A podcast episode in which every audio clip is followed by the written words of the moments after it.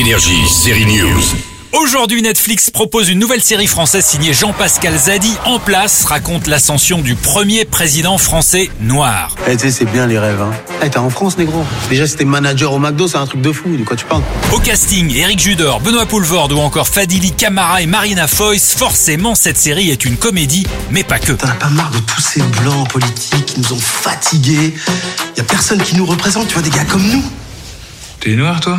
Parce que tu fais turc, mon pote. Le vrai Jean-Pascal Zadi s'est-il un peu projeté en Barack Obama français quand il était tout petit? On est allé lui demander. Je suis d'une famille nombreuse, pauvre, noire, africaine. Prendre un personnage qui est issu d'un milieu populaire et qui projette aux autres, ouais, il faut rêver grand, faut pas se mettre de limites, tout ça et tout. C'est un peu un parallèle avec ma vie. Moi, on m'a toujours contenu, j'ai toujours été bridé. Ouais, cette meuf-là, tu peux pas. Et cette boîte-là, tu peux pas rentrer.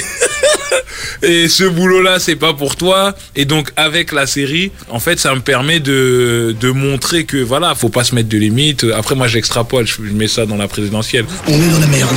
Pourquoi? Parce que l'autre grand con se présente. Jouer avec les codes de la politique, mais cette fois en partant de la banlieue et non pas de l'ENA, c'est ce que propose En place sur Netflix. J'ai jamais vu ça de ma vie. Même Guy Georges, il se présentait à plus de chance que Stéphane. Énergie, série news.